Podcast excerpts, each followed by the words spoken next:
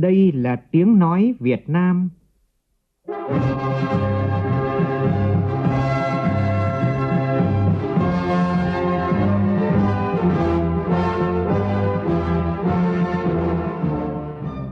là tiếng nói Việt Nam, phát thanh từ Hà Nội, thủ đô nước Cộng hòa xã hội chủ nghĩa Việt Nam.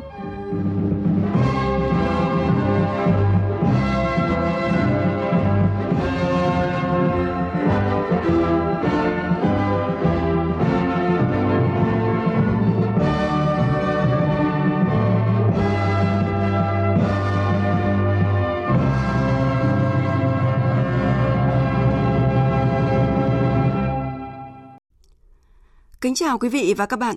Mời quý vị và các bạn nghe chương trình Thật sự trưa của Đài Tiếng Nói Việt Nam với những nội dung chính sau đây.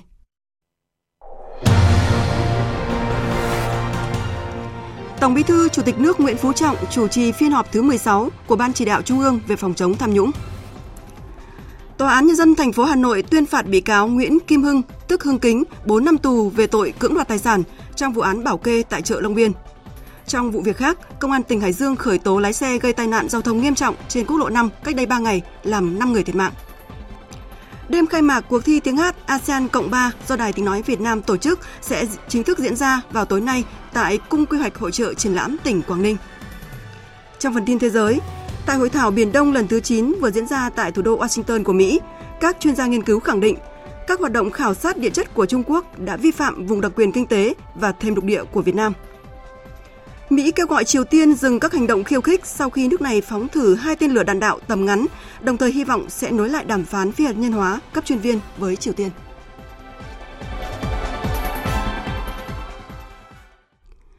Bây giờ là nội dung chi tiết. Sáng nay tại Hà Nội, Ban chỉ đạo Trung ương về phòng chống tham nhũng đã tổ chức phiên họp thứ 16 dưới sự chủ trì của Tổng Bí thư, Chủ tịch nước Nguyễn Phú Trọng, trưởng Ban chỉ đạo để kiểm điểm, đánh giá kết quả hoạt động 6 tháng đầu năm nay và đề ra nhiệm vụ trọng tâm công tác những tháng còn lại của năm. Phóng viên Xuân Dần phản ánh. Sau khi nghe các thành viên ban chỉ đạo phát biểu ý kiến, phát biểu kết luận phiên họp, Tổng Bí thư Chủ tịch nước Nguyễn Phú Trọng nhấn mạnh, 6 tháng đầu năm 2019, công tác phòng chống tham nhũng tiếp tục được đẩy mạnh theo hướng có chiều sâu, đạt kết quả toàn diện, đồng bộ, rõ nét hơn. Nổi bật là tiếp tục đẩy mạnh điều tra xử lý các vụ việc vụ án với quyết tâm cao hơn, quyết liệt hơn. Nhiều vụ án được mở rộng điều tra, chứng minh làm rõ bản chất chiếm đoạt, tham nhũng, khởi tố thêm nhiều bị can, trong đó có nhiều trường hợp là cán bộ cấp cao thuộc diện trung ương quản lý. Qua đó tiếp tục khẳng định quan điểm không có vùng cấm, không có ngoại lệ, bất kể người đó là ai trong đấu tranh phòng chống tham nhũng. Công tác phát hiện xử lý tham nhũng ở địa phương, cơ sở có nhiều tiến bộ, dần khắc phục tình trạng trên nóng dưới lạnh, tình trạng nhũng nhiễu gây phiền hà cho người dân, doanh nghiệp trong giải quyết công việc. Trong 6 tháng đầu năm nay, các địa phương đã khởi tố 176 vụ án với 425 bị can, tăng 13,5% về số vụ và 32,8% về số bị can so với cùng kỳ năm 2018. Tiếp tục tập trung chỉ đạo đẩy mạnh công tác kiểm tra, thanh tra, kiểm toán, xử lý nghiêm minh kịp thời các tổ chức đảng, đảng viên sai phạm, siết chặt kỷ luật kỷ cương trong đảng, củng cố thêm niềm tin của cán bộ đảng viên và nhân dân. Từ đầu năm đến nay, cấp ủy Ủy ban kiểm tra các cấp đã thi hành kỷ luật đối với 123 tổ chức đảng và 7.923 đảng viên vi phạm. Trong đó có 256 đảng viên bị kỷ luật do có hành vi tham nhũng, cố ý làm trái. Cơ quan thanh tra kiểm toán tăng cường thanh tra kiểm toán, tập trung vào các lĩnh vực dễ phát sinh tiêu cực tham nhũng, qua đó kiến nghị xử lý hơn 61.000 tỷ đồng và 142 hecta đất, kiến nghị xử lý kỷ luật hành chính 692 tập thể và nhiều cá nhân, chuyển cơ quan điều tra xem xét xử lý 46 vụ, 73 đối tượng. Qua báo cáo này cũng như là trong cái ờ, theo dõi thực tế của chúng ta thì rõ ràng 6 tháng qua chúng ta không hề dừng lại, không hề ngơi nghỉ và làm ngày càng quyết liệt đi vào chiều sâu có hiệu quả cao hơn và cho chúng ta thêm nhiều bài học kinh nghiệm quý. Mà trong báo cáo này đã thể hiện tôi miễn nói các con số, thống kê các thứ thì các vụ án có giảm đi đâu. Các vụ việc đang làm có bỏ dở đâu. Và mức án có phải là nhẹ đâu. Có vùng cấm không? Có ngoại lệ không? Có trùng xuống không? Thậm chí như trong báo cáo là làm quyết liệt, mạnh mẽ. Có bài bản và ngày càng cho ta thêm kinh nghiệm tôi cho là cái nhận định này rất lớn. Cho nên cái tâm lý ấy ta phải làm sao làm cho nhân dân hiểu rõ. Và muốn thế không gì khác, không phải chỉ nói, mà sắp tới phải làm quyết liệt hơn nữa. Duy trì cái này và làm ngày càng nhuần nhuyễn, bài bản hơn. Và phải đấy là một ý rất quan trọng không? Về nhiệm vụ những tháng cuối năm, Tổng Bí thư Chủ tịch nước yêu cầu chỉ đạo xử lý ngăn chặn có hiệu quả tình trạng tham nhũng vặt, tạo chuyển biến mạnh mẽ đồng bộ hơn nữa trong công tác phòng chống tham nhũng ở các bộ ngành địa phương, cơ sở, kiên quyết loại khỏi bộ máy của Đảng, Nhà nước nói chung, các cơ quan phòng chống tham nhũng nói riêng, những cán bộ hư hỏng tham nhũng, chỉ đạo khẩn trương hoàn thành kết luận thanh tra dự án nhà máy đạm Hà Bắc, triển khai thanh tra chuyên đề diện rộng về việc quản lý sử dụng quỹ bảo hiểm y tế, mua sắm thuốc chữa bệnh và trang thiết bị y tế, kiểm toán hoạt động xây dựng và quản lý sử dụng vốn đầu tư dự án nhà máy nhiên liệu sinh học ethanol Bình Phước và dự án nhà máy đạm Ninh Bình. Tiếp tục đẩy mạnh nâng cao hiệu quả công tác thông tin tuyên truyền, phổ biến giáo dục về phòng chống tham nhũng, phát huy vai trò của Mặt trận Tổ quốc Việt Nam, các tổ chức thành viên, báo chí và nhân dân trong đấu tranh phòng chống tham nhũng. Cũng tại phiên họp, Ban chỉ đạo đã thống nhất kết thúc theo dõi chỉ đạo 6 vụ án, 10 vụ việc đã kết thúc việc giải quyết theo quy định của pháp luật, bổ sung vụ án vi phạm quy định về quản lý sử dụng tài sản nhà nước gây thất thoát lãng phí xảy ra tại Tổng công ty Nông nghiệp Sài Gòn vào diện Ban chỉ đạo theo dõi chỉ đạo. Báo cáo kết quả kiểm tra chuyên đề công tác thu hồi tài sản thất thoát, chiếm đoạt trong các vụ án hình sự về tham nhũng kinh tế, cho ý kiến vào đề án sửa đổi bổ sung quyết định 163 của Bộ Chính trị về chức năng nhiệm vụ quyền hạn chế độ làm việc, quan hệ công tác của Ban chỉ đạo để hoàn thiện trình Bộ Chính trị. Nhân kỷ niệm 72 năm Ngày Thương binh Liệt sĩ, sáng nay, đoàn đại biểu Ban chấp hành Trung ương Đảng, Chủ tịch nước, Quốc hội, Chính phủ, Ủy ban Trung ương Mặt trận Tổ quốc Việt Nam đã đặt vòng hoa dâng hương tưởng niệm các anh hùng liệt sĩ tại đài tưởng niệm các anh hùng liệt sĩ trên đường Bắc Sơn, Hà Nội và vào lăng viếng Chủ tịch Hồ Chí Minh. Phóng viên Nguyên Nhung đưa tin. Đoàn lãnh đạo Đảng và Nhà nước có Thủ tướng Chính phủ Nguyễn Xuân Phúc, Chủ tịch Quốc hội Nguyễn Thị Kim Ngân, nguyên Tổng Bí thư Nông Đức Mạnh, nguyên Chủ tịch nước Trần Đức Lương, các nguyên Chủ tịch Quốc hội Nguyễn Văn An, Nguyễn Sinh Hùng, Chủ tịch Ủy ban Trung ương Mặt trận Tổ quốc Việt Nam Trần Thanh Mẫn, các ủy viên Bộ Chính trị, Bí thư Trung ương Đảng, các nguyên ủy viên Bộ Chính trị, nguyên Bí thư Trung ương Đảng. Vòng hoa của Ban chấp hành Trung ương Đảng Cộng sản Việt Nam, Chủ tịch nước Cộng hòa xã hội chủ nghĩa Việt Nam, Quốc hội nước Cộng hòa xã hội chủ nghĩa Việt Nam, Chính phủ nước Cộng hòa xã hội chủ nghĩa Việt Nam mang dòng chữ đời đời nhớ ơn các anh hùng liệt sĩ. Lãnh đạo Đảng, Nhà nước, Mặt trận Tổ quốc Việt Nam đã tới đặt vòng hoa, dâng hương tưởng niệm các anh hùng liệt sĩ tại đài tưởng niệm các anh hùng liệt sĩ trên đường Bắc Sơn, bày tỏ lòng tưởng nhớ những người con ưu tú của dân tộc đã không tiếc máu xương, dũng cảm chiến đấu hy sinh vì sự nghiệp đấu tranh giải phóng dân tộc, thống nhất đất nước, vì nền độc lập tự do của Tổ quốc, vì hạnh phúc của nhân dân. Tiếp đó, các đồng chí lãnh đạo Đảng, Nhà nước, Mặt trận Tổ quốc Việt Nam tới đặt vòng hoa vào lăng viếng Chủ tịch Hồ Chí Minh, thành kính bày tỏ lòng biết ơn vô hạn với công lao to lớn của người đối với sự nghiệp cách mạng vẻ vang của Đảng và dân tộc ta. Sáng cùng ngày, đoàn đại biểu Quân ủy Trung ương Bộ Quốc phòng, Đảng ủy Bộ Công an, Đảng ủy Bộ Lao động Thương binh và Xã hội, Thành ủy, Hội đồng nhân dân, Ủy ban nhân dân, Mặt trận Tổ quốc Việt Nam thành phố Hà Nội và các cơ quan bộ ngành địa phương, các đoàn thể cũng đã tới dâng hương tưởng niệm các anh hùng liệt sĩ và đặt vòng hoa vào lăng viếng Chủ tịch Hồ Chí Minh. Cũng sáng nay, đại diện đại sứ quán, các cơ quan bên cạnh sứ quán và đại diện các doanh nghiệp Việt Nam đang làm ăn kinh doanh tại Campuchia cùng bà con Việt Kiều đã tổ chức dân hương tưởng niệm các anh hùng liệt sĩ tại Đài hữu nghị Campuchia Việt Nam ở thủ đô Phnom Penh. Văn Đỗ Tâm Hiếu, phóng viên Đài Tiếng nói Việt Nam thường trú tại Campuchia đưa tin. Phát biểu tại buổi lễ, ông Nguyễn Thành Chính, tùy viên quốc phòng Việt Nam tại Campuchia khẳng định hoạt động uh, dân hương ngày hôm nay thì nó có ý nghĩa vô cùng lớn lao, đặc biệt là đối với những anh hùng liệt sĩ đã làm nhiệm vụ quốc tế cao cả tại đất bạn Campuchia, những người đã bỏ cả tuổi thanh xuân cũng như là tính mạng của mình để cùng với đất nước bạn ờ, đánh đuổi chế độ diệt chủng và ờ, gìn giữ cái, cái cái cái nền hòa bình cho đến ờ, ngày hôm nay thì phải nói là chúng tôi là những cái thế hệ đi sau. Luôn luôn là thấy rằng cái ngày hôm nay nó tiếp tục là một cái cái cái dấu ấn không những là đối với người Việt Nam và đồng thời qua đây để các cái thế hệ trẻ của Việt Nam và Campuchia thấy được cái ý nghĩa vô cùng to lớn giữ gìn và phát huy cái truyền thống hợp tác hữu nghị đoàn kết gắn bó giữa hai nước uh, uh, Việt Nam và Campuchia.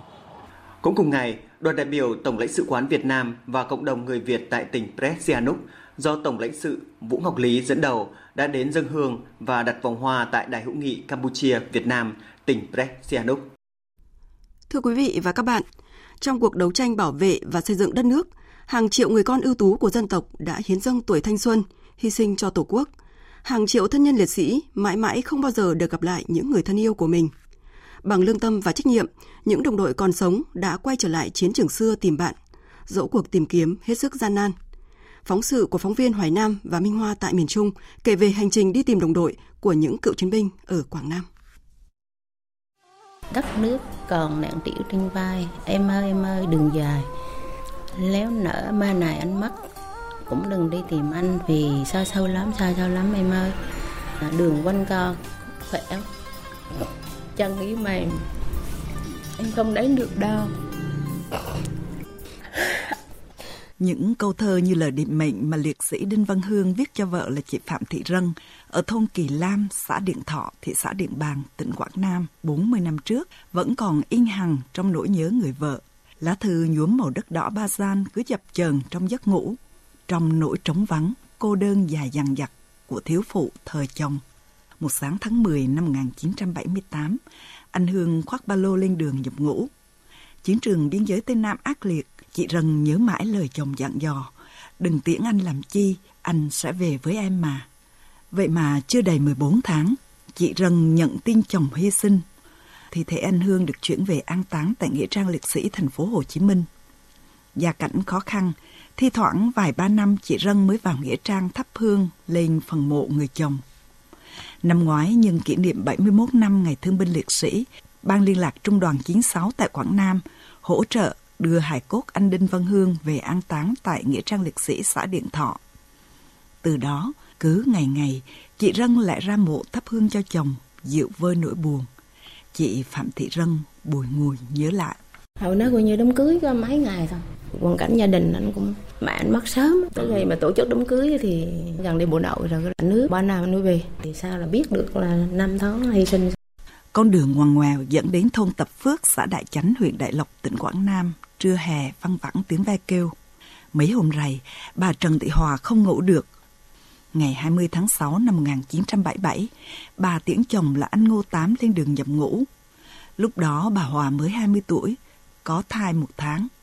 Mùa xuân năm 1979, bà nhận giấy báo tử, chồng bà hy sinh trên đất Campuchia. Sau này bà nghe nói thi thể chồng được đưa về an táng tại Nghĩa Trang Châu Thành, tỉnh Tây Ninh. Hoàn cảnh nghèo khó nên bà chưa một lần vào thắp hương cho chồng. Năm ngoái, cũng đúng vào dịp kỷ niệm Ngày Thương binh Liệt sĩ 27 tháng 7, Ban liên lạc Trung đoàn 96 tại Quảng Nam hỗ trợ đưa hải cốt chồng bà về Nghĩa trang Liệt sĩ xã Đại Chánh, huyện Đại Lộc, tỉnh Quảng Nam. Bà Trần Thị Hòa mừng mừng tuổi tuổi. Khi mà ảnh mất là biết bao giờ mà thấy là ảnh được con cũng mất luôn nữa rồi. Đa rộng ở trơn đào đó, đó. Thấy ở trong trung đoàn sư đoàn thì tìm kiếm à, những mộ liệt sĩ đưa về nghỉ tròn cũng à, rất mừng. Gần gửi chồng thì thấy hạnh phúc. Chứ còn mà hầu mà chưa đem về là cứ thô thô thốt thốt miết. Cũng không biết ở đa hết. Đại tá Nguyễn Văn Ngọc, Phó Chủ tịch Hội Cựu chiến binh huyện Duy Xuyên, thành viên ban liên lạc Trung đoàn 96 tại Quảng Nam, kể lại hành trình đi tìm mộ đồng đội đầy gian nan, vất vả. Đại tá Nguyễn Văn Ngọc cho biết, từ ngày tham gia vào ban liên lạc, ông cùng các thành viên đã tổ chức nhiều đợt chuyển hài cốt liệt sĩ từ các nghĩa trang phía Nam về nghĩa trang quê nhà của các liệt sĩ. Chuyến đầu tiên chuyển được 18 hài cốt, chuyến tiếp theo chuyển được 70 hài cốt. Thể theo nguyện vọng của gia đình và được sự đồng ý của chính quyền các địa phương, ngành lao động thương binh và xã hội, ban liên lạc trung đoàn lần lượt chuyển hài cốt liệt sĩ tại các nơi về an táng ở nghĩa trang quê nhà. Đại tá Nguyễn Văn Ngọc, Bùi Ngùi. Trong tất cả các thế hệ trẻ Việt Nam á, ra đi làm nhiệm vụ bảo vệ Tổ quốc thì có những người mà mãi không bao giờ trở về. Nhưng mà có những người là khi trở về phải để một phần thân thể. Người cho người cho người mẹ đó, sinh hạnh những người con để hiến dân cho đất nước. Nhưng mà đầu cùng là chờ đợi mãi nhưng mà thắp được một những đèn hương vẫn không chờ đợi được. Đất nước thống nhất, sau những lũy tre làng vẫn còn nhiều người vợ mòn mỏi chờ chồng có những người còn nằm lại chiến trường xưa chưa tìm ra tung tích. Nhiều người được tìm thấy đưa về yên nghỉ tại nghĩa trang quê nhà đã sưởi ấm tấm lòng những người vợ, người thân.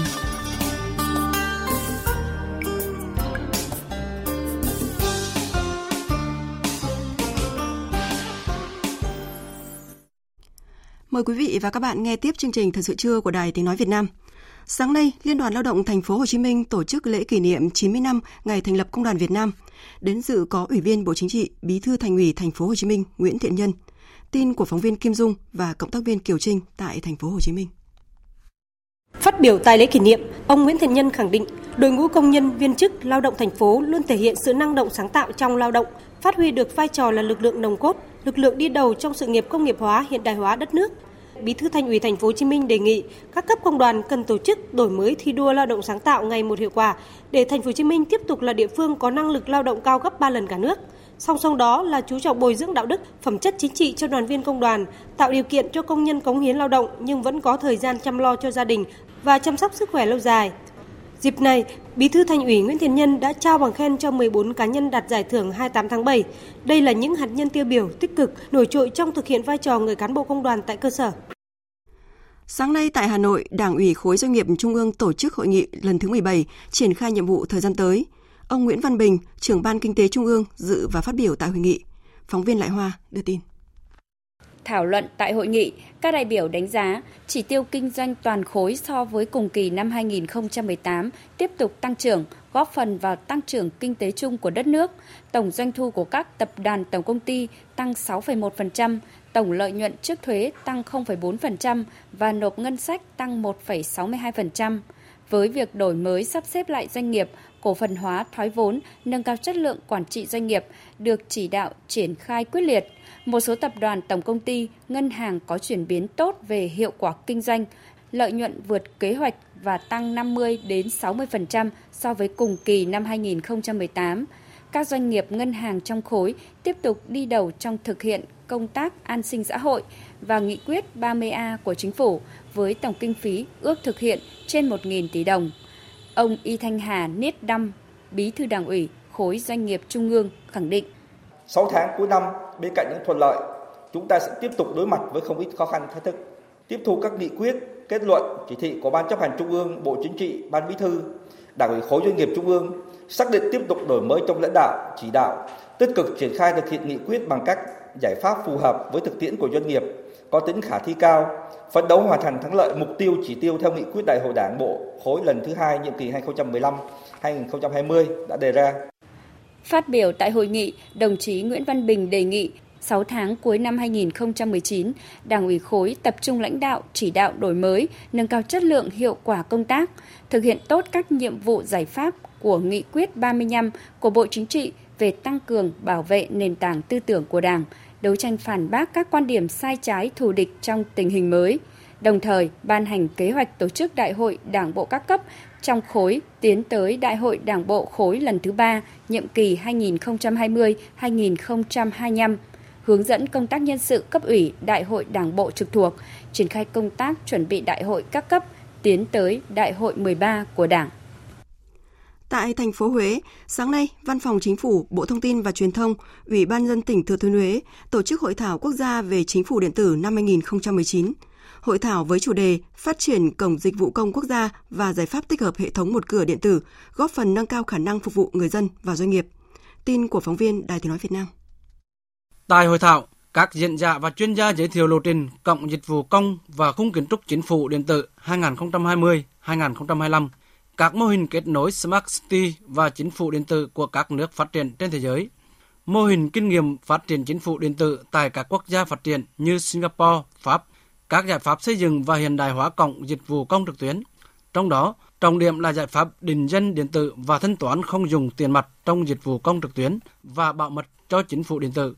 Bộ trưởng chủ nhiệm Văn phòng Chính phủ Mai Tiến Dũng cho biết, Chính phủ đang quyết tâm xây dựng hệ thống chính phủ điện tử, tất cả hướng tới một nền hành chính công lấy người dân và doanh nghiệp làm trung tâm của quá trình phục vụ.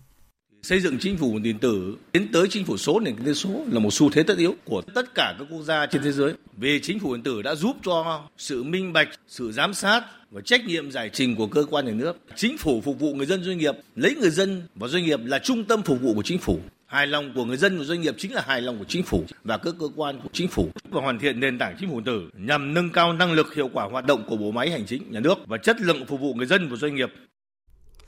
Sáng nay tại Nghệ An diễn ra hội thảo báo chí quốc tế Việt Lào trong kỷ nguyên truyền thông số.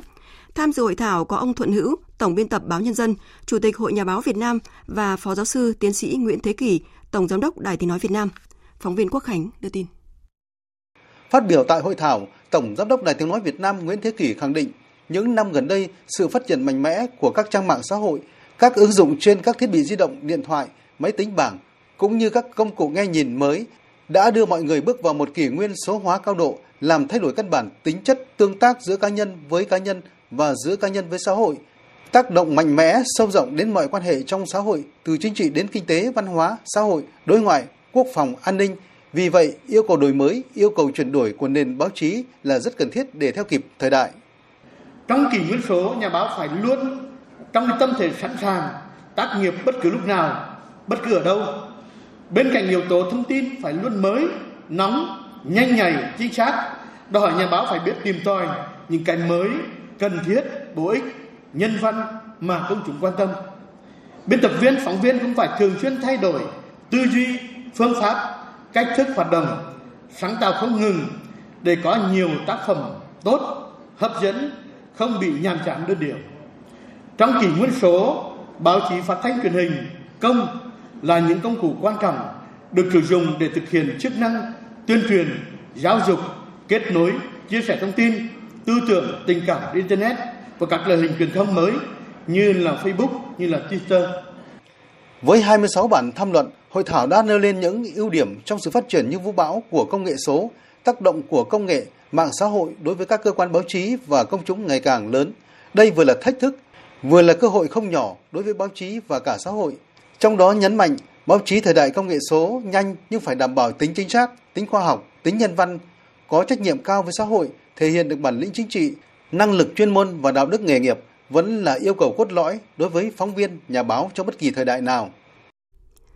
Tại hội nghị ban giải pháp cải cách thủ tục hành chính trong lĩnh vực nông nghiệp diễn ra sáng nay tại thành phố Hải Phòng, lãnh đạo Bộ Nông nghiệp và Phát triển nông thôn đề nghị các đơn vị trực thuộc quyết liệt thực hiện những mục tiêu đưa ra trong cắt giảm thủ tục hành chính, cải thiện điều kiện kinh doanh và triển khai mạnh mẽ chính phủ điện tử. Phóng viên Minh Long đưa tin.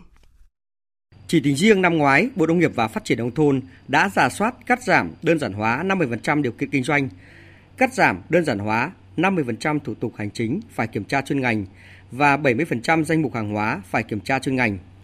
Thay đổi phương thức kiểm tra từ tiền kiểm sang hậu kiểm đối với 1.880 dòng hàng. Thống nhất giao một đầu mối kiểm tra chuyên ngành đối với các nhóm hàng hóa xuất nhập khẩu, chịu sự kiểm tra của nhiều đơn vị thuộc bộ. Đối với công tác triển khai chính phủ điện tử, Bộ Nông nghiệp và Phát triển nông thôn đã triển khai 32 dịch vụ công trực tuyến mức độ 4 và 16 thủ tục hành chính triển khai trên cơ chế một cửa quốc gia. Đến nay, tổng số hồ sơ tiếp nhận, xử lý giải quyết, cấp phép điện tử qua cổng thông tin một cửa quốc gia là khoảng 703.000 hồ sơ.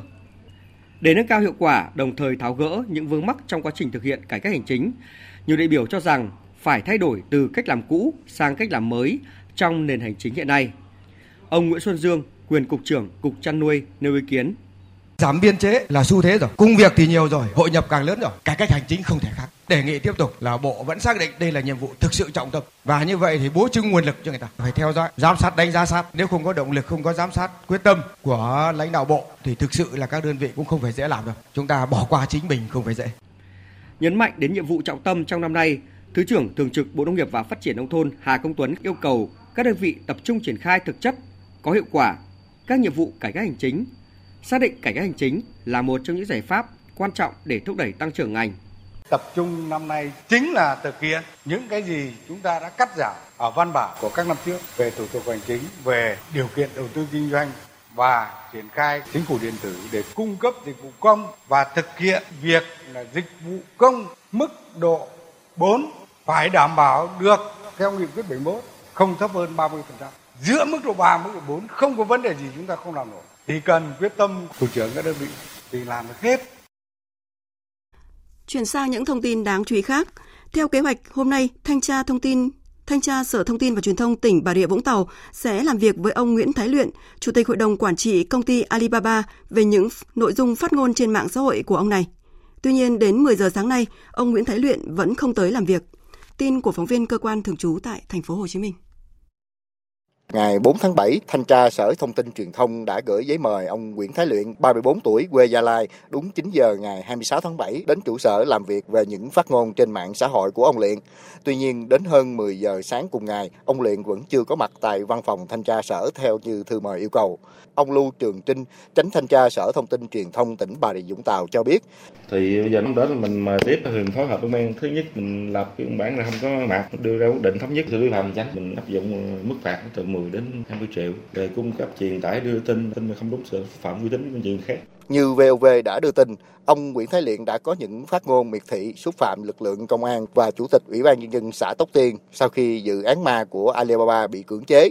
Sau đó ông Thân Đăng Phong, chủ tịch Ủy ban nhân dân xã Tóc Tiên, thị xã Phú Mỹ đã làm đơn gửi cơ quan công an, Sở Thông tin và Truyền thông tỉnh Bà Rịa Vũng Tàu yêu cầu xử lý phát ngôn miệt thị của ông Luyện. Sau hai ngày xét xử, sáng nay, Tòa án Nhân dân thành phố Hà Nội đã tuyên phạt bị cáo Nguyễn Kim Hưng, tức Hưng Kính, sinh năm 1963, trú tại phố Hàng Đậu, phường Đồng Xuân, quận Hoàn Kiếm, cùng bốn đồng phạm trong vụ án cưỡng đoạt tài sản xảy ra tại chợ Long Biên, thành phố Hà Nội. Tin chi tiết cho biết.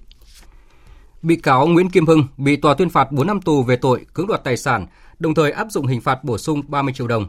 Bốn đồng phạm của Hưng Kính trong vụ án này gồm Nguyễn Hữu Tiến, tức Tiến Hói, bị tòa tuyên phạt 3 năm tù, Dương Quốc Vương, tức Vương Lợn, Lê Thanh Hải, tức Hải Gió và Nguyễn Mạnh Long, tức Long Cao, cùng bị tòa tuyên phạt 3 năm 6 tháng tù về tội cưỡng đoạt tài sản.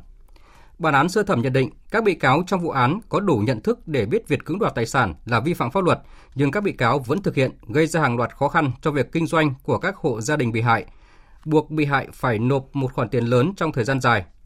Trên cơ sở đó, hội đồng xét xử xác định nội dung cáo trạng truy tố các bị cáo bị tội cưỡng đoạt tài sản là đúng.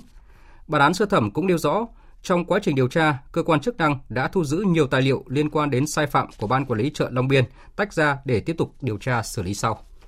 Về vụ tai nạn giao thông nghiêm trọng tại Hải Dương, chiều qua, cơ quan cảnh sát điều tra công an huyện Kim Thành, tỉnh Hải Dương đã ra quyết định khởi tố bị can đối với Hà Văn Hoàng, lái xe gây ra vụ tai nạn khiến 5 người thiệt mạng trên quốc lộ 5 vào ngày 23 tháng 7 vừa qua về tội vi phạm quy định về tham gia giao thông đường bộ và tạm giam 4 tháng để phục vụ công tác điều tra. Lái xe Hà Văn Hoàng khai do bị hỏng hệ thống phanh xe nên đã chủ động điều khiển ép xe vào giải phân cách giữa để giảm tốc độ dẫn đến tai nạn giao thông.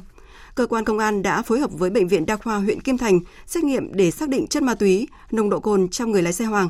Các xét nghiệm này đều cho kết quả âm tính. Thông tin Hà Nội chuẩn bị thu phí ô tô vào nội đô từ vành đai 3 đang thu hút sự quan tâm của đông đảo người dân. Tuy nhiên, lãnh đạo Sở Giao thông Vận tải thành phố Hà Nội cho biết đây mới là đề xuất và hiện vẫn đang được nghiên cứu một cách cẩn trọng. Đề xuất trước đó xác định phân vùng ô tô sẽ phải đóng phí là từ vành đai 3 trở vào. Thành phố Hà Nội sẽ lập trạm thu phí tự động với công nghệ hiện đại tại khu vực vành đai 3. Sở Giao thông Vận tải Hà Nội cho rằng phương án thu phí sẽ không gây ảnh hưởng đến hoạt động của các phương tiện, không gây ủn tắc giao thông. Những lỗi vi phạm đều được thông báo bằng văn bản điện tử đến chủ phương tiện và bị trừ tiền trong tài khoản của ô tô vi phạm. Còn tại thành phố Hồ Chí Minh, theo thông tin từ Sở Giao thông Vận tải, đường Điện Biên Phủ và Võ Thị Sáu thuộc quận 3 sẽ là hai tuyến đường sẽ có làn đường riêng dành cho xe buýt và được triển khai trong năm nay. Trên hai tuyến đường này, trong khung giờ cao điểm sáng và chiều, xe cá nhân, xe gắn máy sẽ không được đi vào đường ưu tiên cho xe buýt.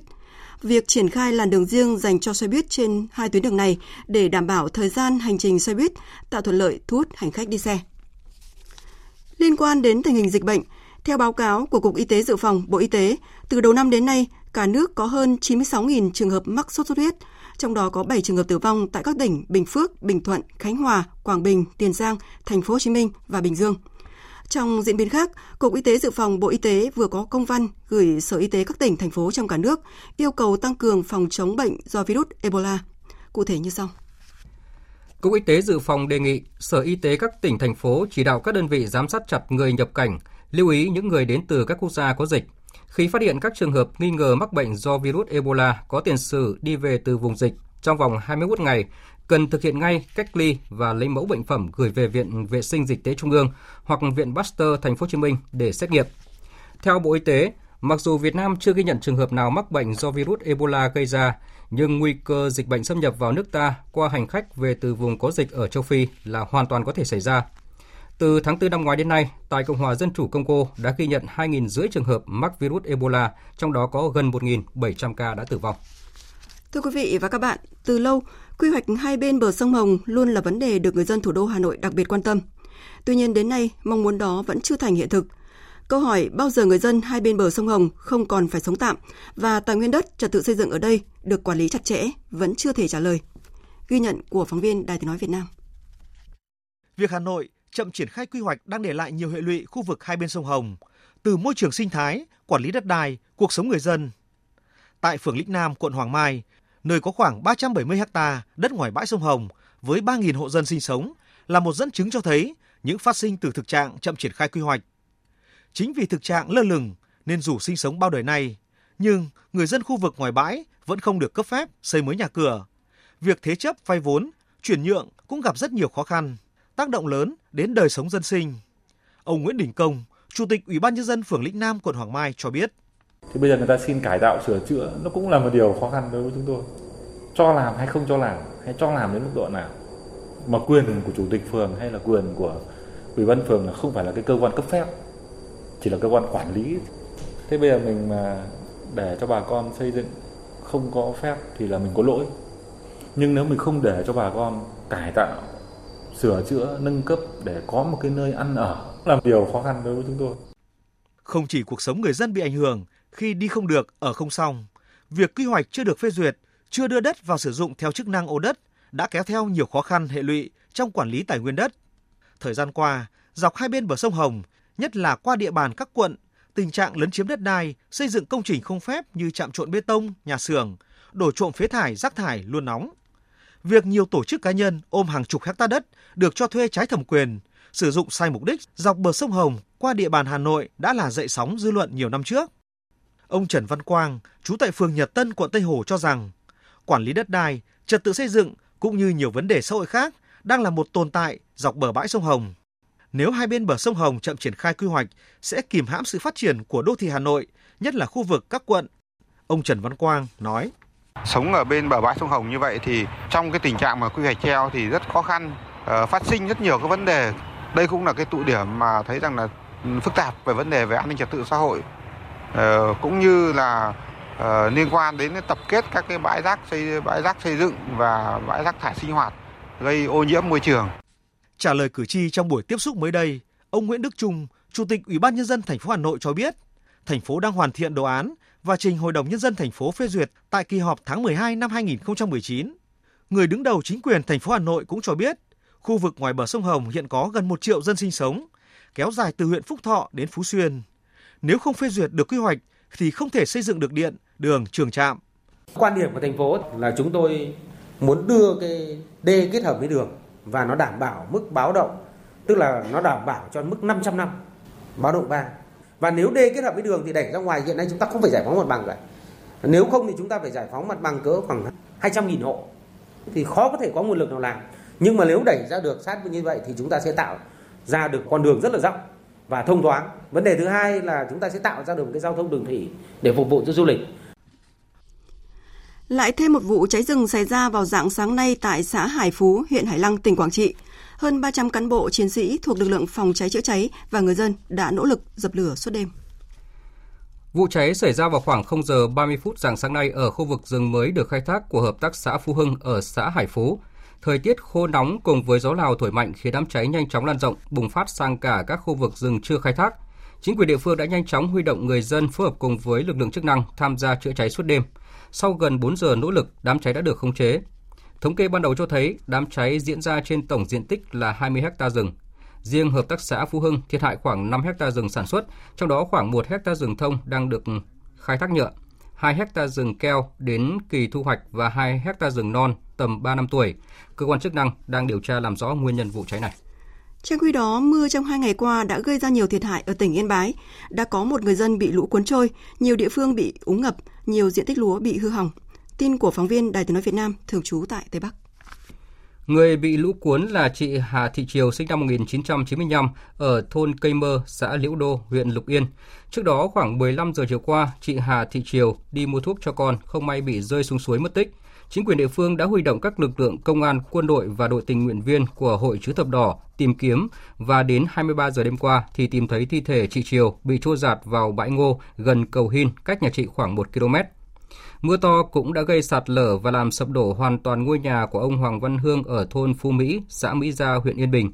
Mưa lũ còn gây ngập úng vùi lấp gần 24 hecta lúa ở thành phố Yên Bái và các huyện Yên Bình, huyện Lục Yên. Dự báo tình hình mưa lũ trên địa bàn tỉnh Yên Bái còn diễn biến phức tạp. Bên cạnh khắc phục hậu quả thiên tai, các huyện thị xã thành phố trong tỉnh đang phải chỉ đạo các xã duy trì lịch trực, theo dõi diễn biến của thời tiết, hướng dẫn người dân, người dân chủ động phòng tránh nhằm giảm thiểu thiệt hại. Tiếp theo, biên tập viên Bùi Chuyên sẽ chuyển đến quý vị và các bạn một số thông tin về thời tiết.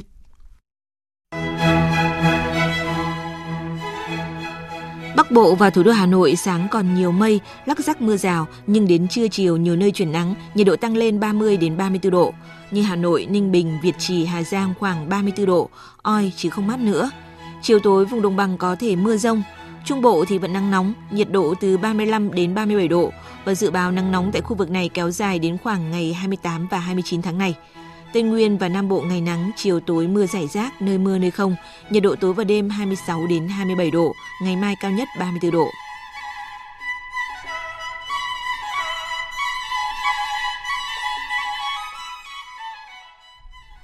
Mời quý vị và các bạn nghe tiếp chương trình Thời sự trưa của Đài Tiếng Nói Việt Nam. Tại hội thảo Biển Đông lần thứ 9 vừa diễn ra tại thủ đô Washington của Mỹ, nhiều học giả quốc tế đã phản đối Trung Quốc vi phạm vùng đặc quyền kinh tế và thềm lục địa của Việt Nam. Phóng viên Phạm Huân, thường trú tại Mỹ, đưa tin. Hội thảo đã thu hút sự tham gia của nhiều chuyên gia, học giả hàng đầu của các viện nghiên cứu lớn của Mỹ, Indonesia, Thái Lan, Philippines, Na Uy, Úc, Trung Quốc, Malaysia và Việt Nam. Các đại biểu đã tập trung thảo luận ba nội dung chính bao gồm hiện trạng tại Biển Đông, lịch sử các tuyên bố chủ quyền ở Biển Đông và cách thức quản lý tranh chấp ở Biển Đông. Theo nhiều chuyên gia nghiên cứu, các hoạt động khảo sát địa chất của Trung Quốc đã vi phạm vùng đặc quyền kinh tế và thềm lục địa của Việt Nam ở bãi tư chính. Bill Hayton, chuyên gia hàng đầu về Biển Đông của Viện Nghiên cứu Quốc tế Hoàng gia Anh cho biết, đây rõ ràng là một sự vi phạm vùng đặc quyền kinh tế của Việt Nam. Theo Công ước Luật Biển, tôi không thấy có điều gì có thể biện minh cho các hoạt động hiện nay của Trung Quốc. Việt Nam có mọi quyền để bảo vệ vùng đặc quyền kinh tế của mình. Theo Công ước Luật Biển và phán quyết của Tòa trọng tài thường trực 3 năm trước đây, thì khu vực biển đó thuộc về Việt Nam.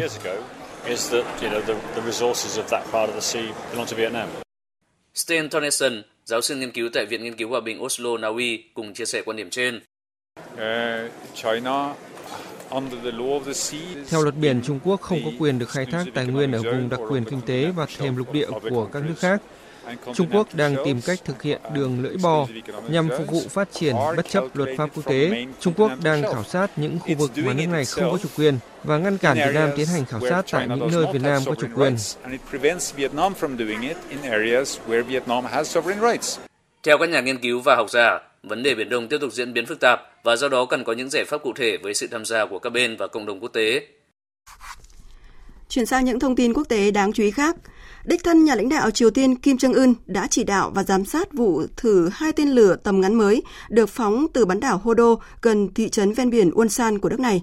Phía Triều Tiên cho rằng vụ phóng là lời cảnh báo không thể phớt lờ của Bình Nhưỡng đối với chính sách hai mặt hiện nay của Hàn Quốc. Trong khi giới chuyên gia còn cho rằng lời cảnh báo cũng nhằm vào Mỹ, đồng minh lớn của Hàn Quốc đang trong tiến trình đàm phán hạt nhân với Triều Tiên. Biên tập viên Đình Nam tổng hợp thông tin. Thông tin mới nhất được giới chức quốc phòng Hàn Quốc vừa xác nhận, hai tên lửa của Triều Tiên phóng hôm qua có tầm bay khoảng 600 km, tương đương với tên lửa SS-26 Iskander của Nga. Giới chức quốc phòng liên quân xác nhận vụ phóng mới nhất của Triều Tiên không phải là mối đe dọa và không gây ảnh hưởng tới tình trạng phòng thủ của liên quân trên bán đảo Triều Tiên. Tuy nhiên, hãng thông tấn KCNA của Triều Tiên dẫn lời nhà lãnh đạo Kim Jong Un sáng nay đưa tin, vụ phóng là lời cảnh báo của Bình Nhưỡng muốn gửi tới những người theo chủ nghĩa quân phiệt tại Hàn Quốc. Theo nhà lãnh đạo Triều Tiên Kim Jong Un, Hàn Quốc đang thể hiện chính sách hai mặt, nói một đằng làm một nẻo khi vừa ủng hộ tiến trình hòa bình trên bán đảo Triều Tiên, vừa đẩy mạnh việc nhập khẩu các loại vũ khí mới và tiến hành các cuộc tập trận chung với Mỹ. Do đó, để đối phó, Triều Tiên không thể ngừng phát triển các hệ thống vũ khí siêu mạnh để chống lại các mối đe dọa tiềm tàng và trực tiếp đến từ phía Nam. Trước vụ thử mới nhất của Triều Tiên, Bộ Ngoại giao Mỹ đã đưa ra lời kêu gọi Triều Tiên không nên có thêm các hành động khiêu khích, đồng thời khẳng định chính quyền Mỹ cam kết các nỗ lực ngoại giao với Triều Tiên và hy vọng hai bên sẽ tổ chức các cuộc họp cấp chuyên viên về việc dỡ bỏ chương trình vũ khí hạt nhân của nước này. Tổng thống Mỹ Donald Trump sáng nay cũng hạ thấp thông điệp cảnh báo từ Triều Tiên sau vụ phóng tên lửa, khi cho rằng các tên lửa của Triều Tiên vừa phóng chỉ là những tên lửa loại nhỏ. Theo ông, Triều Tiên vẫn giữ đúng lời hứa với Mỹ là không thử hạt nhân và tên lửa đạn đạo. Về tình hình chính trị tại Venezuela, Chính phủ Venezuela và phe đối lập đã có những cuộc tiếp xúc sơ bộ tại Oslo dưới sự trung gian của chính phủ Na Uy, song chưa đạt được kết quả tích cực.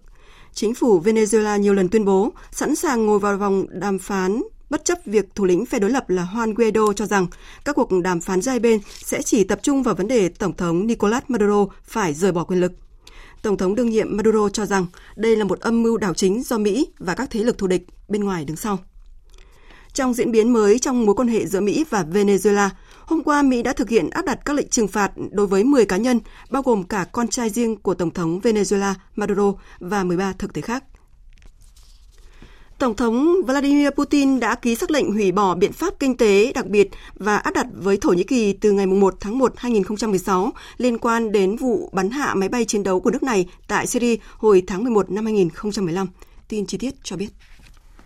Sắc lệnh công bố trên được trang web thông tin pháp lý chính thức của Nga cho biết là trong đó nêu rõ giao cho Bộ Ngoại giao Nga theo trình tự quy định gửi thông báo cho Thổ Nhĩ Kỳ về việc khôi phục một phần hiệp định giữa chính phủ Liên bang Nga và chính phủ Thổ Nhĩ Kỳ ngày 12 tháng 5 năm 2010 liên quan đến các điều kiện đi lại của công dân Nga và Thổ Nhĩ Kỳ. Theo đó, công dân Thổ Nhĩ Kỳ mang hộ chiếu công vụ hoặc là hộ chiếu đặc biệt được phép tới Nga công tác ngắn hạn mà không cần xin thị thực. Những thỏa thuận Palestine đã ký với Israel sẽ ngừng thực thi kể từ hôm nay. Đây là tuyên bố của Tổng thống Palestine Mahmoud Abbas vừa đưa ra tại trong bối cảnh căng thẳng gia tăng giữa hai nước. Phóng viên Ngọc Thạch, thường trú tại Trung Đông, đưa tin. Sau cuộc họp khẩn cấp lãnh đạo Palestine tổ chức tại trụ sở Tổng thống ở Ramallah bờ Tây, ông Abbas nói rằng sẽ dừng các thỏa thuận đã ký với phía Israel và sẽ bắt đầu từ ngày hôm nay. Tổng thống Abbas nhấn mạnh sẽ không có hòa bình, không có an ninh và không có sự ổn định trong khu vực cũng như thế giới mà người dân Palestine không được hưởng toàn quyền của họ. Tuyên bố được đưa ra trong bối cảnh căng thẳng gia tăng giữa hai bên. Trước đó, hôm thứ Hai, lực lượng Israel đã phá hủy nhà của người Palestine ở phía đông nam Jerusalem gần hàng rào ngăn cách với bờ Tây. Động thái này của Israel đã bị cộng đồng quốc tế lên án. Chính quyền Palestine coi việc phá hủy nhà ở của người Palestine là thảm sát và leo thang nguy hiểm, cũng như coi đó là một phần trong kế hoạch thế kỷ nhằm loại bỏ người dân Palestine.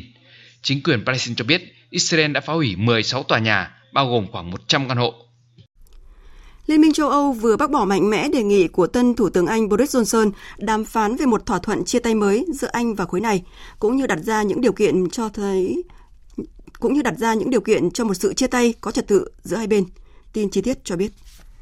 Trong phát biểu đầu tiên trước các nghị sĩ Quốc hội Anh, Thủ tướng Boris Johnson tuyên bố thỏa thuận Anh rời khỏi EU đã ba lần bị các nghị sĩ Anh phản đối.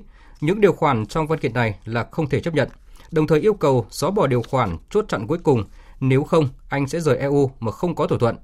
Điều khoản này được xem như một giải pháp cuối cùng nhằm tránh phải tái thiết lập đường biên giới cứng giữa Bắc Ireland và nước Cộng hòa Iceland. Tuy nhiên, nhà đàm phán hàng đầu của Liên minh châu Âu Michel Barnier đã ngay lập tức bác bỏ cho rằng đây là điều kiện không thể chấp nhận. Theo nhà đàm phán Liên minh châu Âu, việc không thể đạt được một thỏa thuận chưa bao giờ là việc lựa chọn của Liên minh châu Âu, song khối này cũng luôn sẵn sàng cho mọi kịch bản. Trong một diễn biến khác, Chủ tịch Ủy ban châu Âu mới đắc cử von der Leyen đã có chuyến thăm tới Ba Lan để thảo luận với giới lãnh đạo nước này về tương lai của khối. Chuyến thăm được cho là đáp ứng nhiều kỳ vọng của Ba Lan, nước vốn đang vướng vào cuộc tranh cãi với Liên minh châu Âu trong một số vấn đề bao gồm người di cư, cải cách tư pháp hay là chống biến đổi khí hậu. Phóng viên Đài tiếng nói Việt Nam đưa tin. Hai nhà lãnh đạo thảo luận nhiều vấn đề liên quan tới tương lai của Liên minh châu Âu, từ kinh tế, thương mại, năng lượng, an ninh quốc phòng cho tới chính sách xã hội, chống biến đổi khí hậu, việc đề cử các ủy viên Ủy ban châu Âu cũng như chức năng của các quốc gia thành viên EU. Thủ tướng Morawiecki nói rằng cuộc gặp phần lớn đáp ứng kỳ vọng của Ba Lan khi các vấn đề được thảo luận hoàn toàn nằm trong chính sách mà Ba Lan đang theo đuổi. Ông thậm chí còn cho biết những ý tưởng mới ông đề cập như chính sách thuế, tài chính hay làm thế nào EU bù đắp khoản thiếu hụt về ngân sách do Vương quốc Anh rời khỏi khối đều được bà von der Leyen lắng nghe và đánh giá cao. Tuy nhiên, Thủ tướng Morawiecki cho biết trong suốt hơn 2 tiếng rưỡi đồng hồ gặp gỡ, bà von der Leyen hoàn toàn không đề cập tới vấn đề nguyên tắc pháp quyền, một vấn đề mà Ba Lan đang chịu chỉ trích từ phía Bruxelles. Theo ông Morawiecki, vấn đề này không cần thiết phải nhắc lại và nên được đóng lại càng sớm càng tốt. Thưa quý vị và các bạn, đêm khai mạc cuộc thi tiếng hát ASEAN Cộng 3 do Đài Tiếng Nói Việt Nam tổ chức sẽ chính thức diễn ra vào tối nay tại Cung Quy hoạch Hội trợ Triển lãm tỉnh Quảng Ninh. Đây không chỉ là sân chơi âm nhạc, sự kiện văn hóa giải trí, mà còn có ý nghĩa chính trị, ngoại giao quan trọng, khẳng định vai trò vị thế của Việt Nam trong cộng đồng các quốc gia Đông Nam Á ASEAN. So với cuộc thi lần thứ nhất cũng được Đài Tiếng Nói Việt Nam tổ chức cách đây 2 năm, cuộc thi tiếng hát ASEAN Cộng 3 năm nay có gì đặc sắc? Chúng ta cùng tìm hiểu qua bài viết của phóng viên Thanh Nga, thường trú tại khu vực Đông Bắc.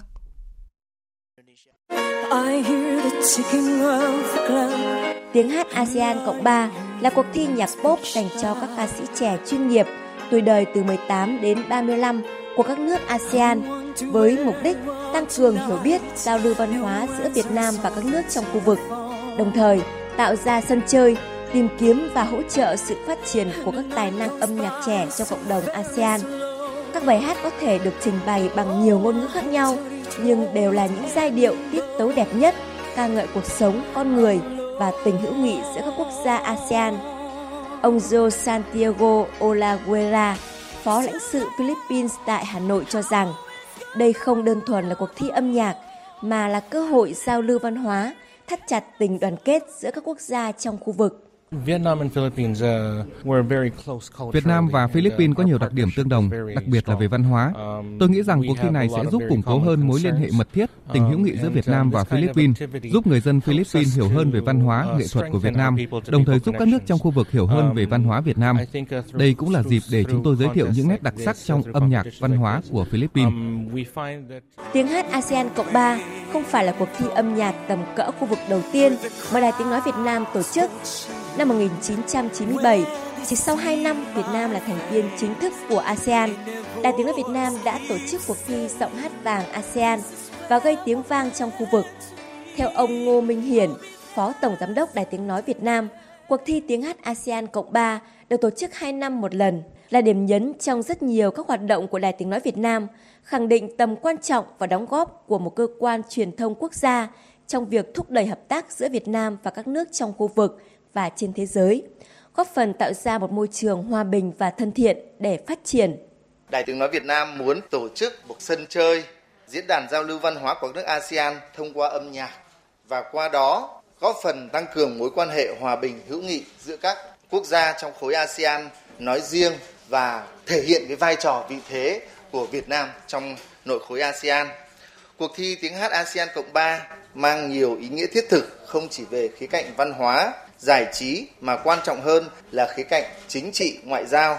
Tháng 11 năm nay, Việt Nam chính thức đảm nhận cương vị chủ tịch ASEAN, cho nên đây là một hoạt động mang tính văn hóa của Đài Tiếng Nói Việt Nam, một cơ quan truyền thông đa phương tiện hàng đầu của đất nước, tham gia tổ chức góp phần nâng tầm vị thế của Việt Nam trong nội khối ASEAN. Xin được nhắc lại là đêm khai mạc cuộc thi tiếng hát ASEAN Cộng 3 do Đài Tiếng Nói Việt Nam tổ chức sẽ chính thức diễn ra vào tối nay tại Cung Quy hoạch Hội trợ Triển lãm tỉnh Quảng Ninh. Quý vị và các bạn có thể đón xem đêm chung kết cuộc thi tiếng hát ASEAN Cộng 3 phát sóng trực tiếp vào tối ngày 28 tháng 7 trên các kênh phát thanh và truyền hình của Đài Tiếng Nói Việt Nam, gồm kênh truyền hình Việt Nam Juni, VTC1, VOV3, VOV5 để cùng hòa nhịp vào những giai điệu âm nhạc nhiều màu sắc và cảm nhận sự tương đồng trong văn hóa, sự đoàn kết, tình hữu nghị giữa các nước trong khu vực Đông Nam Á. Chương trình Thật sự trưa của Đài Tiếng Nói Việt Nam sẽ tiếp tục với trang tin đầu tư tài chính và chuyên mục thể thao. Trang tin đầu tư tài chính Thưa quý vị và các bạn, sáng nay giá vàng SJC tăng nhẹ. Tại thành phố Hồ Chí Minh, công ty vàng bạc đá quý Sài Gòn niêm yết giá vàng SJC mua vào ở mức 39 triệu 370 000 đồng một lượng và bán ra 39 triệu 620 000 đồng một lượng. Tại Hà Nội, công ty trách nhiệm hữu hạn vàng bạc đá quý Bảo Tín Minh Châu niêm yết giá vàng dòng Thăng Long mua vào ở mức 39 triệu 330 000 đồng một lượng và bán ra 39 triệu 780 000 đồng một lượng. Sáng nay, Ngân hàng Nhà nước Việt Nam công bố tỷ giá trung tâm đồng Việt Nam với đô la Mỹ ở mức 23.079 đồng đổi một đô la Mỹ, tăng 7 đồng so với hôm qua. Tại các ngân hàng thương mại trong nước sáng nay, tỷ giá đô la Mỹ với đồng Việt Nam giao dịch phổ biến ở mức mua vào là 23.142 đồng một đô la và bán ra là 23.272 đồng một đô la. Trước quan ngại vốn tín dụng đang chảy mạnh vào bất động sản sẽ tạo rủi ro cho nền kinh tế, Ngân hàng Nhà nước đã điều chỉnh cơ cấu cho vay bất động sản. Cụ thể trong 6 tháng đầu năm nay, tăng trưởng tín dụng đối với lĩnh vực bất động sản đã được kiểm soát theo hướng giảm dần tỷ trọng cấp tín dụng kinh doanh bất động sản, tăng dần tỷ trọng tiêu dùng bất động sản, hướng nguồn vốn đến phân khúc nhà ở đáp ứng nhu cầu thực của người dân. Ngân hàng Nhà nước cho biết sẽ tiếp tục kiểm soát tốt hơn tín dụng bất động sản, nắn dòng vốn đến đúng đối tượng đặc biệt là những nhu cầu thực về nhà ở của người dân. Báo cáo kinh tế vĩ mô của trường Đại học Ngân hàng Thành phố Hồ Chí Minh mới đây cho thấy các dòng vốn FDI đổ vào Việt Nam hàng năm là nguồn cung quan trọng trong tích lũy dự trữ ngoại hối, góp phần tạo kỷ lục mới ở mức 68 tỷ đô la vào cuối tháng 6 năm nay. Dự trữ ngoại hối tăng mạnh nhưng tăng trưởng cung tiền và tín dụng vẫn được kiểm soát, cho thấy ngân hàng nhà nước đã điều hành ổn định tỷ giá. Chuyển sang thông tin về thị trường chứng khoán, thưa quý vị và các bạn, sáng nay dòng tiền giao dịch khá thận trọng cùng diễn biến phân hóa của nhóm cổ phiếu blue chip khiến thị trường tiếp tục mở cửa trong sắc đỏ. Trong khi thị trường giao dịch khá ảm đạm thì cổ phiếu HBG lại đón nhận sự quan tâm lớn của nhà đầu tư. Chỉ trong thời gian ngắn đầu phiên, HBG đã chuyển nhượng thành công hàng triệu đơn vị. Chốt phiên sáng, VN Index giảm 0,93 điểm, đạt 994,02 điểm. HNX Index giảm 0,41 điểm, đạt 106,35 điểm. Đầu tư tài chính biến cơ hội thành hiện thực. Đầu tư tài chính biến cơ hội thành hiện thực. Thưa quý vị và các bạn, Bộ Tài chính vừa hoàn thiện dự thảo sửa đổi bổ sung một số điều của Nghị định số 139 năm 2016 của Chính phủ quy định về lệ phí môn bài. Theo đó, dự kiến miễn lệ phí môn bài đối với tổ chức cá nhân, nhóm cá nhân, hộ gia đình mới tham gia hoạt động sản xuất kinh doanh. Phóng viên Đài Tiếng Nói Việt Nam thông tin. Theo báo cáo Doing Business 2019, thủ tục khởi sự kinh doanh của Việt Nam đứng thứ 104 trên tổng số 190 nền kinh tế, bao gồm 8 thủ tục thực hiện trong 17 ngày, trong đó có thủ tục nộp lệ phí môn bài. Thủ tục này là một bước trong quy trình khởi sự kinh doanh của doanh nghiệp, làm cho quy trình khởi sự kinh doanh ở nước ta bị tăng thêm một bước và cộng thêm 2 triệu đồng lệ phí môn bài. Việc Bộ Tài chính sửa đổi bổ sung các quy định này nhằm nâng xếp hạng chỉ số khởi sự doanh nghiệp, cải thiện môi trường kinh doanh, nâng cao năng lực cạnh tranh cho doanh nghiệp, đồng thời góp phần tăng nhanh về số lượng doanh nghiệp mới thành lập. Bộ Tài chính cũng dự kiến trình chính phủ miễn lệ phí môn bài đối với doanh nghiệp nhỏ và vừa, chuyển từ hộ kinh doanh trong thời hạn 3 năm kể từ ngày được cấp giấy chứng nhận đăng ký doanh nghiệp lần đầu. Theo thống kê của Bộ Tài chính, tổng số thu lệ phí môn bài năm 2017 là hơn 2.000 tỷ đồng, trong đó số thu lệ phí môn bài đối với số thành lập mới là 188 tỷ đồng. Năm 2018, tổng số thu lệ phí môn bài là hơn 2.300 tỷ đồng, trong đó số thu lệ phí môn bài đối với số tổ chức cá nhân, hộ gia đình thành lập mới là hơn 204 tỷ đồng. Bộ Tài chính dự kiến tác động giảm thu ngân sách nhà nước từ chính sách này là khoảng 200 tỷ đồng – Mặc dù việc dự kiến miễn lệ phí môn bài cho các đối tượng doanh nghiệp này sẽ giảm thu ngân sách, song theo Bộ Tài chính, chính sách lệ phí môn bài có tác động lớn đến người dân, doanh nghiệp cũng như đời sống kinh tế xã hội. Nếu quy định miễn lệ phí môn bài đối với trường hợp mới ra hoạt động sản xuất kinh doanh hoặc mới thành lập cơ sở sản xuất kinh doanh trong năm tài chính đầu tiên sẽ giảm bớt thời gian, chi phí của người dân và doanh nghiệp.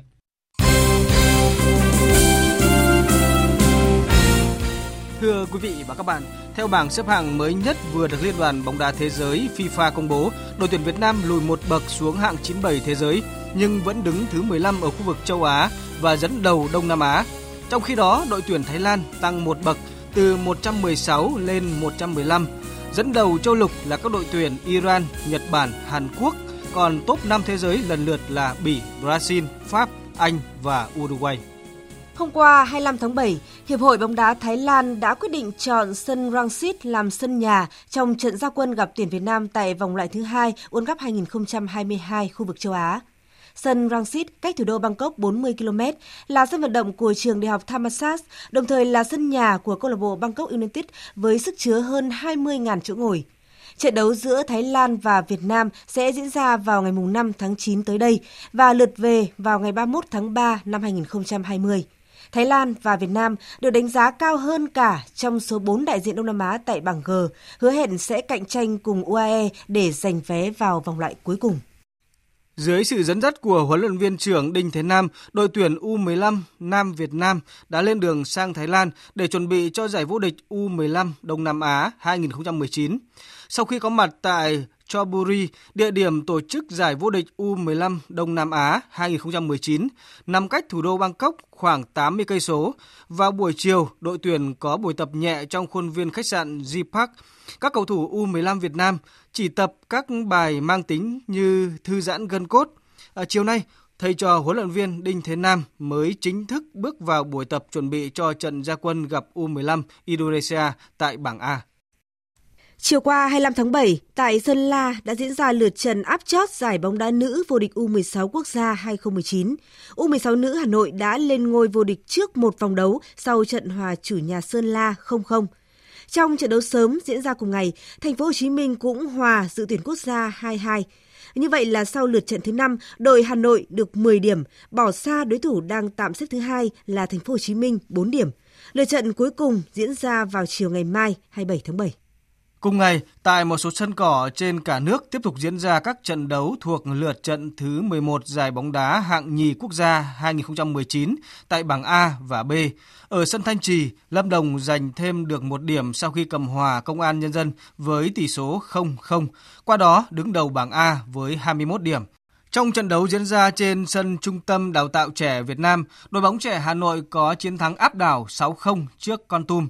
Trận đấu cùng giờ diễn ra trên sân Thiên Trường Nam Định, cầm hòa trẻ SHB Đà Nẵng với tỷ số 1-1. Tại bảng B, trên sân nhà Phan Thiết, Bình Thuận giành thắng lợi 1-0 trước Long An. Ở trận còn lại, Bà Rịa Vũng Tàu đánh bại Vĩnh Long với tỷ số 3-2. Qua đó, tiếp tục củng cố vững chắc ngôi đầu bảng B với 24 điểm. Loạt trận tiếp theo của hai bảng A và B sẽ diễn ra vào ngày 30 tháng 7.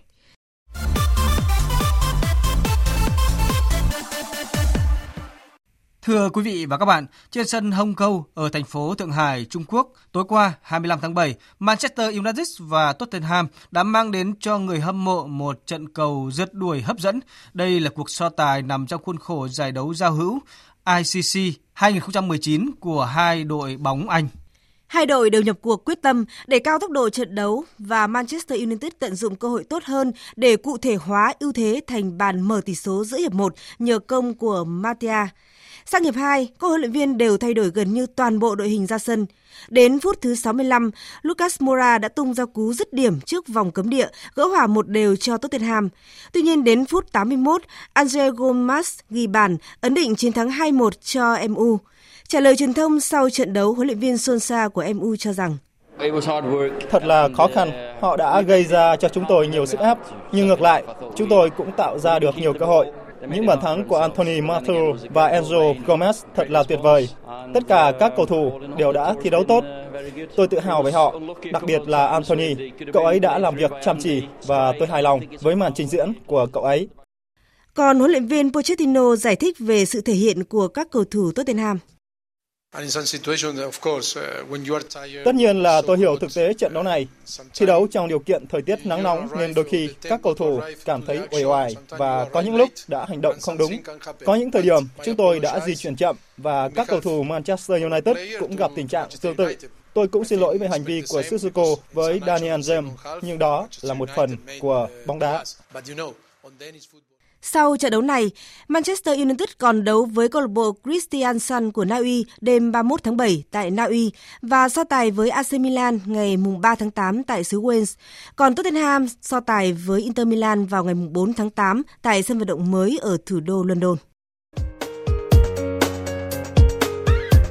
Dự báo thời tiết Trung tâm Dự báo Khí tượng Thủy văn Quốc gia cho biết, hôm nay Bắc Bộ mưa giảm, còn tại miền Trung tiếp tục có nắng nóng và đợt nắng nóng này sẽ kéo dài đến ngày 28 và 29 tháng 7. Sau đây sẽ là phần dự báo chi tiết các khu vực chiều và đêm nay. Phía Tây Bắc Bộ chiều có mưa rào và rông vài nơi, nhiệt độ từ 23 đến 32 độ. Phía Đông Bắc Bộ có mưa rào và rông vài nơi, nhiệt độ từ 25 đến 33 độ. Các tỉnh từ Thanh Hóa đến Thừa Thiên Huế chiều nắng nóng có nơi nắng nóng gay gắt, chiều tối và đêm có mưa rào và rông vài nơi, nhiệt độ từ 26 đến 37 độ, có nơi trên 37 độ. Các tỉnh ven biển từ Đà Nẵng đến Bình Thuận chiều nắng nóng, phía Bắc có nơi nắng nóng gay gắt, chiều tối và đêm có mưa rào và rông vài nơi, nhiệt độ từ 26 đến 37 độ, phía Bắc có nơi trên 37 độ. Tây Nguyên có mưa rào và rông vài nơi, nhiệt độ từ 21 đến 31 độ.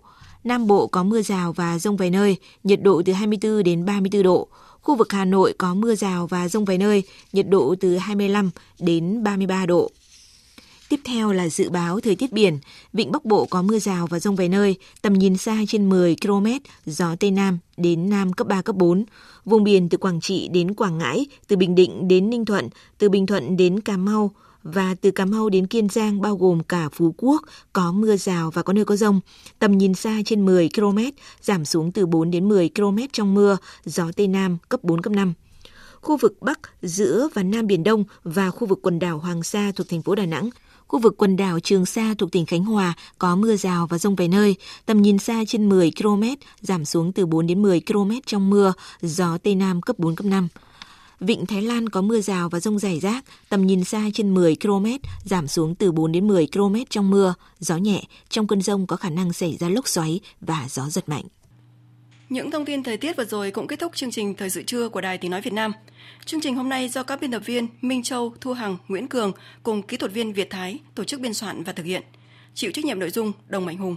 Cảm ơn quý vị và các bạn đã quan tâm lắng nghe.